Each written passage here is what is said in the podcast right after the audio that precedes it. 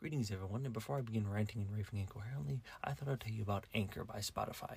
It is the easiest way to make a podcast with everything you need to do it all in one place. And believe me, if I can do it, anybody can do it.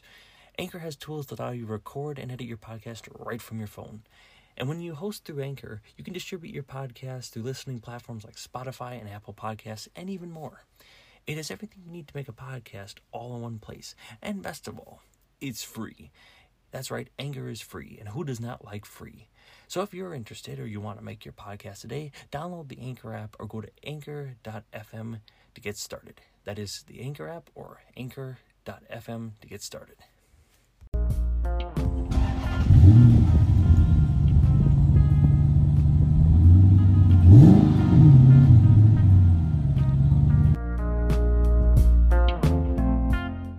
Greetings, everyone, and welcome back to the Ludicrous Car Reviewer. But today, well, we have a bit of a slow news week. There hasn't really been a, a whole lot of news coming out of the car industry, so we're going to do a little something different this week.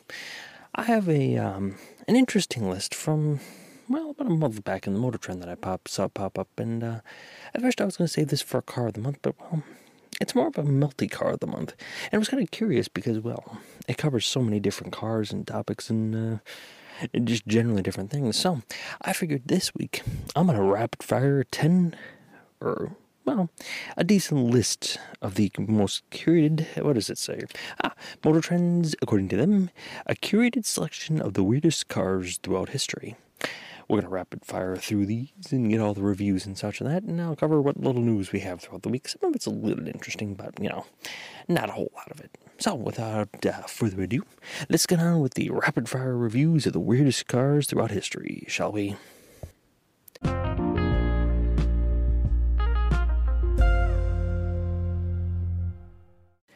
So, according to this list from Motor Trend, which I believe is from uh, way back in uh, May of 2022, it's an older one. So, if you do have this edition, you might want to check it out to get some of the pictures of some of the weirdest cars, or kind of look them up as I go through, because uh, believe me, some of them are some of the weirdest shit I think I've ever laid eyes on. First up, we have an old car from way back in the day, the 1911 Reeves Overland Acado. Acado? Yes, it sounds like something Doc Aqua Drive. It is a four wheel drive monster. Well, or at least that's the way uh, most people would say it. Obviously, we think, well, four wheels are good, uh, surely eight wheels must be better. And that's precisely what they did. They pretty much decided that, well, why not just add more wheels to the thing? What could possibly go wrong? And so, for the um, interesting concept, they decided to put um, two wheels on the other side like normal, except uh, two wheels in the front, two wheels in the back, and then uh, two extra wheels in the front, and then two extra wheels in the back, making this this kind of um, eight wheel drive monstrosity, if you will. It almost looks like a well, it just ran over an extra car and just stuck underneath there. I'm not quite sure what the advantages or what they certainly thought about doing this. Um, the 20 foot long car only sat surprisingly around four people. You think for that many tires, you know, a little bit more cabin space, if you will. And it's a price of thirty-two thousand or thirty-two hundred dollars, I should say, which is a ninety k today. Holy crap, that's actually pretty dang expensive. Ninety thousand dollars for this thing, and it's quite the monstrosity, to be honest. It looks like a um, a slightly elongated Model T with um, something you'd see out of um, I don't know Chip Foose's, and not even that. Um, Barrett Jackson's, I don't know, the Monster Mobile. Yeah, something a little bit like that. That would probably make more sense. Um, he tried to build a three-axle version called the the Sextato, but despite its way through, well, a more alluring name, if you will, as they say it, it was no more successful. Not really that big of a surprise. But if you think about it, the major problem, as they say in the Trend Auto, and the first thing I thought is, where the hell are you parking a 20 foot long car? Especially in 1911. Probably not a whole lot of garages that can fit that thing unless you happen to own a, uh, well, a barn. I do imagine, though, if you own one of these things, it's probably worth a damn fortune. Anyways, on to the next car. In 1933, you know how they had wind tunnels back in the day? Well, this is a prime example how that thing goes, well, frickin' batty, especially with a missile craze and all that stuff. The Buckminster Fuller's Dynamaxion Maxim Dynamaxion car, that's an interesting name, was a three wheeler intended it was a three wheeler intended as a basis for a land, sea, and air vehicle. Yeah, right. Considering how road going the version drove, we'd hate to see this thing fly. Yes, I certainly agree. This thing looks like a, um, well, they just ripped the cabin out of a plane and just stuck it on the ground. It is absolutely hideous, too. Uh, think of it just like a giant jelly bean just kind of plopped on wheels and slightly elongated. It's just a big tube, essentially, is what it looks like, with a slightly more aerodynamic look. Think of it like those Airstream trailers, if you will. You know, three wheels and a motor. Apparently, what it is. Its rear-mounted Ford V8, let's a decent power plant, it drove the front wheels while the single rear tire did the steering. Yep, because that never goes wrong. This gave a ridiculously tight turning radius for the vehicle, as well as ridiculously unsteady, unsteady handling. No shit. Yeah, let's put one wheel in the front, steer the whole thing. What could possibly go wrong? Although I do have to say that thing probably steers like a forklift around. You could probably turn that thing on a dime for crying out loud. Probably took some getting used to though. Of the three built, one was wrecked, one was scrapped, and one was used as a chicken coop before being restored. Yeah, that sounds about right for the car. Chicken coop is probably the bigger use they got out of it. It's one scrapped. Only three were built. That's for the one guy who has one of these things again. Got yourself a fortune. A lot of these cars are probably going to be worth quite a bit. 1953 ISO Isetta. Now hold on, I take offense to this. Weird, yes, but the Isetta was just it's just a quirky and weird ass car, but damn cool, at least in my opinion. This little car was designed by an Italian refrigerator manufacturer, ISO. Yeah, mm, does look a bit like you're stuffing yourself in a refrigerator. So, while staying within its comfort zone, um, yes, the entire front end was a door. Yes, that makes sense. Whoever wrote this article, genius. Um, Aaron Gold, well written, my friend. Um, Overall, the design was a narrow rear track axle, which would save a few um, by drawing away with the needed for for a differential. So basically, the front tires were real wide; they kind of stabilized the car, and the back tires, rather than have one, which was unsteady as hell. Not that this wasn't unsteady, but the rear tires were just simply crammed together, so that way you didn't have to have a differential driving the gears; it would just drive like one big axle. And an interesting design, and honestly, not a bad way to do it. Quite honestly. Unfortunately for them, though, eh, people didn't exactly approve of the design. It didn't go over well. So soon they decided to license this out to a few other different manufacturers, including a well-known Bavarian firm and BMW re-engineered or re-engined or re-engineered the car, but kept the cookie shape, and the BMW Isetta was born. Yep, that famous car started off in as an ISO Isetta, and honestly, again, it is one of my favorite cars of all time, just because of how absolutely bunker ass I look you look driving down the road. The only thing probably weirder to me is the peel, which I covered back in one of my previous episodes, because that thing is just a minecart on Death Wheel Mobile. 1968, Oldsmobile American Quality Coach Jetway 707. Yep, that's the name. And honestly, yeah, it fits it. This is just basically, to put it in my simpler terms, a giant, humongous, elongated uh, station wagon from Oldsmobile. The course of this human endeavor, for questions are more pressing than how shall we get from get to the airport. Back in the 1960s and 70s, the answer was often an airport limousine. This is basically what they tried to cram this thing into. And uh, generally, the station wagon was stretched to a ridiculous length. But GM stretching the Olds Toronado, GM's personal luxury sport coupe, that was a 1960 equivalent of building an airport limo out of a Lexus LC. Yeah, it definitely looks like it too. They got this basically elongated, very, very, very, very long. Like, what has it got? One, two, three. It's got four doors on one side, so eight doors total. A huge passenger cargo compartment, extra headroom. You know, the little like almost like like a one of those car those uh you know those pickup truck cabs. That's what I'm thinking of. Um, yeah, it's an interesting looking machine, I guess you will. It's got two wheels on the rear axle, I suppose, probably to support the massive weight this thing probably has. But overall, it didn't make a little bit of sense, honestly. The Toronado was a front wheel drive car, so there was no need to have a gigantic, humongous, extra long drive axle, which would have been ridiculously done. Instead, American Coach merely had engineered new front doors, a new Vista roof, new station wagon body with a new twin tail sides, and a new suspension and braking system for the third axle. Yeah, but at least you didn't have to make a new drive shaft, as I said. Good point, good point, save money. Basically, it was a whole new car. I'm not sure what was Oldsmobile about at that point. Anyways, 1970 Bond Bug. The Bond Bug was often referred to as the best British three wheelers of all time. I'm not sure that's a human possibility. I mean, especially looking at this thing, it is hideous beyond belief. But honestly, it is, I can see where it gets a reputation. I think I recognize this car actually too. It's basically a giant wedge on wheels, if you will. The British wheeler is the same sense as the um, Starch boards. I have no idea what that word is. And software recorded was the best of the toxic models or toxic molds. No clue what they're meaning there. Produced by the parent company Reliant, the uh, scoundrels who gave us the Robin, yep, because they couldn't make shitty vehicles, I mean, that's what they specialize in after all. It used a 31 horsepower engine and later up to, holy shit, a 32 horsepower. Now they were cooking with gas. You could probably haul ass down the road, maybe, maybe hit 15 miles an hour on that thing. Which was plenty for that car that weighs slightly less than a dish rag. Um, Aaron Gold is writing some pure gold here.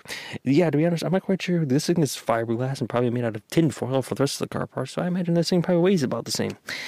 Uh, the buggy has no doors and the entire greenhouse tilts forward. Basically, you basically have the giant car basically enclosing on your head. Um, an interesting design feature, if you will. Um, honestly, though, and honestly, it might have sold well if it had not priced it at a slightly higher than a four-wheel drive Mini, treasured by a few remaining orders. It has not, it has not killed. The Bond is in an eccentric electric, yeah, English oddball, the likes of which we would never see again. And I agree with that honestly and wholeheartedly. And to be honest, I'm surprised nobody has been killed in these things yet. Basically, if you think about it, the entire cockpit open. So how do you exit the vehicle in the well, situation of crash. Although, uh, to be honest, looking at this thing, I'm pretty sure that's not the concern because if you did get in a crash, well, you'd probably be dead. Anyways, we go to the more interesting cars of the year. And to be honest, uh, let's just say these were. Hmm, honestly, I'm not quite sure what AMC was thinking at this time. In 1981, AMC Eagle uh, came back came back. Imagine the AMC Gremlin converted to a 4x4. Yep, because that's what the world clamored for and begged the universe for. More Gremlin design looking vehicles. Basically, probably picturing the rusty creation of some half drunk hillbilly. Yep, and honestly, that'd be right. And once again, Aaron Gold, you are writing some, well, gold. Um, this led American Motors to put a center differential on its ancient Hornet wagon to create the Eagle 4x4, but then did the same thing with the AMC Spirit and facelifted the version of the Gremlin. Although the Eagle wagon was a success, not really. The Eagle hammock fooled exactly new one. Sales were abysmal, even by AMC's modest standards. To be honest, I don't really don't the um yeah, I'm not quite sure who the car appeals to. It basically looks like a weird ass, slightly jacked up American Eagle back in the 80s and that, you know, just like those economy cars you see with the hatchback and that. Um, hatchbacks, the only thing they're known for is being sporty. You don't exactly go, well, honey, I got the hatchback back from uh, the office. Let's go off and um, hit the trails. Yeah, I don't think you're going to be doing that in your slightly cheap ass AMC hatchback. Especially this thing. I mean, it's not like it's got good ground clearance. It's just slightly jacked up with little bigger wheels, I guess. That's the only real advantage to it. Now, these now they have someone's above this thing, but my personal favorite is this one here. This is by far the most hideous car, honestly. I think I've laid eyes on in pretty much forever. If you have a chance to look at it, I strongly encourage this next one. The 1983 Glenfrome Fawcett. Fawcett. I'm going to call it the Fawcett. Yeah, Fawcett looks about right. Glenfrome was a British firm that specialized in rebodying Range Rovers. Yeah, that makes about much sense now, honestly. Looking at it, yeah, there's pretty much what it is. For the Middle Eastern market, yes. Mm-hmm. Basically, these fiberglass bodies were pretty much just uh, little Range Rovers underneath them. Among the merits, um, among the faucet faucets, a hydraulically actuated target top, which could be removed and stored under the front hinged hood. Yes, it was basically space on the hood, which looks to us like it came off some scale model spaceship. Yeah, it basically looks like it. It's like some weird front end that looks like it's a partially a boat with a f- weird like extra fender wells and that. This 1970 sci-fi movie uh, vehicle of monstrosity, if you will, this ridiculous SUV sold for 55,000 uh, holy cow, 55,000 marks. Holy cow, and that pounds, holy, holy shit, 55,000 pounds, which is a small uh, American priced amount of uh, $250,000 in today's money. Yep, quarter million dollars in today's money. That's what they're asking for these butt ass hideous piles of junk. Um, honestly, like I said, if you honestly have time, take a look at it. It is truly a hideous monstrosity, especially the picture they have, because it is a, a well, a weird tan with a shit color brown. Good color choice as well. 2002 Renault Aventime. Oh, yes, I think I remember this hideous pile of junk. I think it was on a couple episodes of um, Top Gear back in the day. Yeah, looks pretty hideous too. It is a classic near miss of the coming crossover craze when all decided empty nesters would want a cool, sporty version of its minivan. Yes, that's just what the world wants. Yeah. Hey, look, we're clearing out the nest, honey. We have no more kids to take on. We can afford two wheel drives. Let's go buy ourselves a brand new minivan. Yes. I see lots of old people taking their retirement monies and buying themselves minivans. Uh, no, usually you end up with something like the Corvette, or if you have to haul your grandchildren around, at least some kind of actual SUV, not this hideous pile of junk. Um, yeah, it wasn't exactly sporty to be honest. This one box weirdo called the Aventime, pronounced Avantime. Oh, I've been pronouncing it wrong the whole time. It is a two massive door. I had no chance of opening. Oh, it is a two door. I thought for a minute it was a four door for a minute. I was way off. It had no chance of opening in a crowd parking lot, as it has hydraulically hinged, hydraulically hinged that move the door forward as it opens. Amazingly, this 2D's two-door people carrier proved to weird for even the French. Yeah, that is impressive. This is a Renault, so this was sold in France, and if they don't like it, I mean, got some nutters up there, if you will.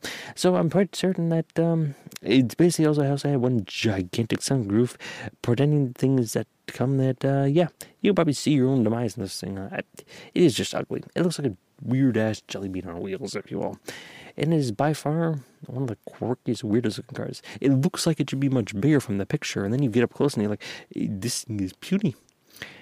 Hideous. Yeah. Anyways, on to the next one 2011 Nissan Murano. Yep, Cross Cabriolet. Yeah, I remember these pile of junk, and honestly, I think I've seen a few of these as well. The Nissan Murano Cross Cabriolet was by far one of the ugliest cars, in my opinion. It looked confused as all hell. Was it a crossover? Is it a car? Is it a convertible? Well, let's just make all three. It's not quite sure what prompted the IC to develop this two-door convertible version of the Murano SUV. Perhaps insanity, but um, honestly, he uh, rumors say that the Carlos Ghosn wanted to create one for his wife. Yes, when company basically the company boss says, "I want to make an SUV for my wife. Let's just produce it for the world." What could possibly go wrong? With the top lopped off, the bottle was so squidgy. that almost felt it flexing ways you drove it. Yeah, that's a good. It was squidgy. Yeah, that is the most brilliant pronoun I, have actually I've ever heard to pronounce this car. Yeah, squidgy. Even if it's not just squishy, just bouncing around the thing, but just generally looking at the thing just looks like it. Um, Nissan tried to pass off the weekend beach vehicle. Yeah, right, except the tiny trunk could barely accommodate a blanket and a picnic basket. No shit. Uh, because there's too much bees cramming that tiny little thing in that tiny little back trunk. Uh, the pastel colored palette made the dirt bandit white junior interior white interior just add to the Crosscap's intense weirdness. Yeah, it looks like it's trying to be a sports car slash convertible slash SUV slash off roader, and accomplishes none of these things while looking like a rounded pile of junk. And finally, for this list for you here, truly by far one of the more uglier cars I think I've seen in a while too. The 20, 2013, which by the way I haven't seen this one. You, oh, I am going to butcher this name. 2013 Yubayan Puma. Yeah, something like that. This strange behemoth, which combines the worst elements of the Volvo C70 convertible, because the Volvo C70 was known as a legendary vehicle. Nothing wrong with that. Brilliant masterpiece. Volvo's known for that type of stuff. And the worst elements of the monster truck and sets them into motion with a 500 horsepower. Holy crap! 500 horsepower Chevy LS7. Holy guacamole. Um, apparently, uh, from visa. It's from a Z06. Holy cow at 20 feet long and 7 feet wide. Holy cow, this is a big boy. This is not some tiny car. Uh, the Puma was reportedly quite fleet, fleet-footed despite its 30 and a half. Wow. This is not a light, this is not a small car by any means. In fact, I said that 1911 car probably was a monster, but this thing, holy cow, do not get hit by this thing. Three and a half ton curb weight, holy guacamole this is just what is this? Just made out of solid like lead or something like that. Um, amongst the wheel hub buyers he targeted, he only sold three Pumas. All overseas customers reportedly well short of his original $1.1 million asking price. Is this guy insane? He basically built a lead sled with 500 horsepower as long as a city block and basically accomplished nothing. That was actually an interesting one. Personally, my opinion is the 1983 pile of junk. If you have the opportunity to see it, I strongly encourage it because it is truly one of the hideous piles of junk.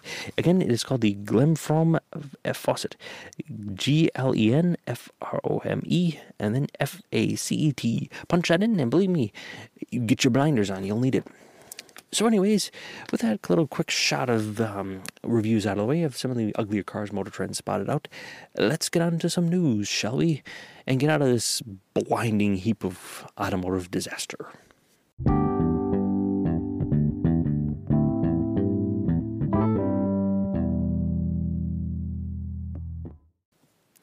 So today, like I said, we don't have a whole lot of news or information for you this week. Uh, generally, it was pretty light and not a whole lot going on. So we're just just generally cover some of the basic information coming out, some big news coming out of Ford and such. So uh, yeah. Uh, in first news, uh, we got the 2023 Kia Niro PV first test uh, from Motor Trend. Um, kind of getting the first look at uh, Kia's new cars and that, honestly. It's up for apparently plug it in for up to 33 miles of range, and then it's got a hybrid engine after that. Honestly, getting first looks at the photos, um, Kia first did have a lot of good car designs, and honestly, their cars were pretty dang good looking. My personal favorite was that Stinger, and still dang is. But the problem is they're kind of getting a little crazy even for my personal taste. So honestly, we'll have to see. Maybe we'll get a little bit more down the road. I'll maybe do a review of the car because honestly, you probably could use it. It is interesting to say the least. In other news, PepsiCo takes its first delivery of the Tesla semi trucks. Well, at least soon, technically. With uh, California basically strangling every business owner known to man, uh, obviously PepsiCo, being a big distributor out there, has to obviously do something with their fleets because, well, nobody can own a gasoline fleet truck ever some date. I think it's 2035, if I remember right. Tesla Cybertrucks apparently well, they've, they've been boasting big capabilities for a while now. Uh, how much longer will they have to wait? Apparently until December 1st, 2022, apparently for the summer truck specifically. For those keeping track of time, that's less than two months away. Oh boy. Honestly, these things aren't exactly the best looking things, but they're basically designed for one thing efficiency. Uh, personally, I've seen some pictures of these things, um, and uh, honestly, well, hideous is one way to put it. It looks like a giant triangle stood up on a wheelbase. That's just the best way I can describe it. Uh, PepsiCo apparently ordered a hundred of these Tesla, Tesla, yeah, Tesla semis. I'll say that. The Tesla semis in December of 2017, nearly five years ago. Wow, they got ahead of themselves. Following the electric tractor trailer's official reveal on the Tesla Design Show in California back in way old November 2017. This is near Zero emission trucks, followed by Walmart and uh, JB Hunt, and a bunch of other Anheuser-Busch apparently too as well. This initial netted under 300 reservations. Um, not bad, I guess, but I don't know. These things are just ugly, hideous, and honestly, we'll have to see how they work. Because, um, well, it's not exactly efficient for your fleet of vehicles to be parked into a parking lot for eight hours to charge up on range. Hopefully, they get that down a little bit better. And honestly, that also changes quite a bit when you are tolling heavier loads. You can't just hop in your truck and just dump more petrol or diesel in it and just take off down the road, just saying, all right, well, I've got an extra load. I'll just have to be a little bit careful. You got to calculate that into your little battery pack because that's going to strain the motors, pull more electrical charge, and then kill your battery faster. We'll see how long fleets actually think this is a good idea. Notice they only put it in order of about, um, yeah, about 100, so that's not replacing their whole fleet, not by a mile. Um, in other news, the first look at the 2024 Sierra 250 and the Denali 350 HD. Um, I'm just gonna have my quick looks on this thing. And honestly, I didn't think the grill could get any taller on the GMC. That's all I have to say. That's all I'm going to say. Uh, the grill is massive. The end. Tesla drops parking sensors from its safety suite. Yep, uh, a lot of people have been getting a little nervous driving Tesla cars because, well, they're not acting sporadic. In fact, they've actually improved quite a bit. But to be honest, it's still a long way to go. And the fact that they're drafting any of these safety suites is uh, maybe a little preemptive, honestly. Maybe get people used to that whole Tesla Vision stuff before you actually decide to completely dump it. But honestly, like I said, the sensors were a little redundant at this point. They've largely got that under control, so not too bad. In final news, because like I said, not a whole lot of news today. And in big news, and honestly my biggest news, in 2022, Ford GTLM edition is the final and absolute last. Never going to be another GT. Apparently, they said they're never, ever, ever going to make another GT ever again. Unless money dictates. Um, honestly, the Ford Supercar was done with this special edition, and yet it pulls you back in with this one. It honestly looks pretty dang cool. I like the metallic paint job on it. Um, there's not really a whole lot changed from this previous edition. I'm sure they have a lot of upgrades in that thing, maybe a little bit more streamlined, but not a whole lot's changed. In, uh, in, in all honesty, I don't think many people are buying this in the first place. So, yeah. But if you're interested, and well, this is probably your last edition you're ever going to get. And that's it. Like I said, not a whole lot of news, not a whole lot of stuff to cover today. So, a little bit shorter episode, but I think I covered a decent amount of ground. Anyways, that's all for the news.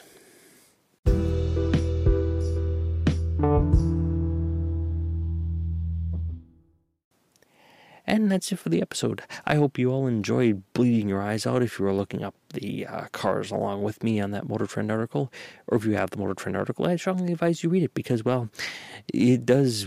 Uh, that gold guy, he writes some brilliant one liners for these cars. But I'd also advise you do not look at the pictures of the cars because they are some hideous monstrosities, especially when you get into the 80s cars. Anyways, I appreciate you all listening and that. I'd appreciate a like and subscribe wherever you hear this podcast or whatever they have on your platform. I hope you all have a great day and a wonderful night. Goodbye.